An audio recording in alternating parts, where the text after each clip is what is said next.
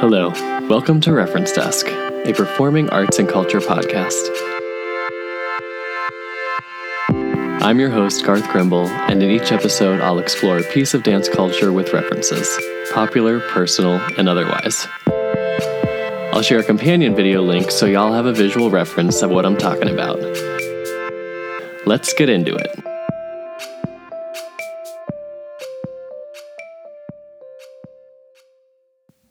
Hello, listeners. This is week four of season two, the halfway point, the middle, the place where we all get sleepy, the time when you have a midterm, the hump day of it all.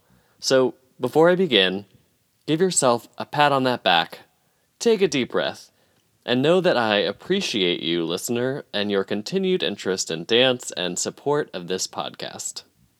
So far, we have explored the creating of space and how we might shift our ideas of performing with Daniel Fernandez Pascual, took a dive into the visibility and invisibility of native dances, and heard from Rose Hammock about dances of the Pomo tribe and how being in ceremony informs spatial awareness. Last week, I shared a bit on West African dance's history in regards to the Black arts movement here in the US before talking to Muisi-kongo Malonga about traditional Congolese dance and how we define performance spaces. Before moving on to the next chapter, let's revisit the first episode of this season. In that episode, I played about five minutes of audio from a Merce Cunningham Dance Company rehearsal to invite listeners to think about the sound of a dance, to question what is the experience of a dance not based on seeing, not centered on sight. But that exercise assumes that one can choose which senses to engage. With a hearing or vision impairment, engaging with dance may not be a question of which senses to center, but is the dance itself accessible to all available senses? Before I understood making dances multisensory accessible in any sort of capacity, political or mission driven context, I was obliviously mindful of it on a personal level. In the first episode of this podcast, I shared an anecdote about my granddad and finding a dance connection with him despite his disinterest in dance. My grandmother, his wife, on the other hand, loved to dance we spent many hours dancing around the kitchen to Peggy Lee, Nina Simone, and Louis Armstrong, and she would see me perform whenever possible. For most of my life, she had limited hearing capability.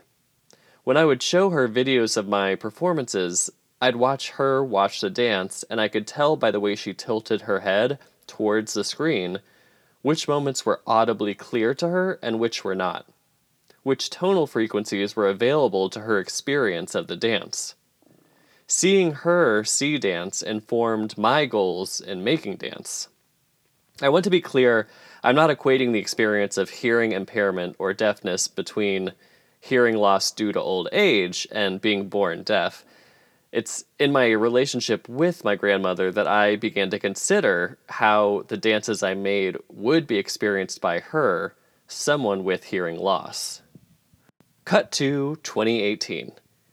It's Tech Week for a new show I am producing with my creative partner and composer of the reference desk theme music, Heather Stockton. She is working with the dancers on stage, and I'm going over our sound cues with the stage manager. As we're exploring the levels, I say, Ah, I don't think my grandma could hear that. Let's bump it up, or let's lower that. One of the dancers commented on my oddly personal barometer for sound design. And like any patterns, once questioned, intentions are revealed. Was I tailoring the show for one audience member who would not even see it live? Or could my personal concern be put to a broader use? During the same run of that show, Heather and I were contacted by Jess Curtis, performer choreographer and director of Jess Curtis Gravity.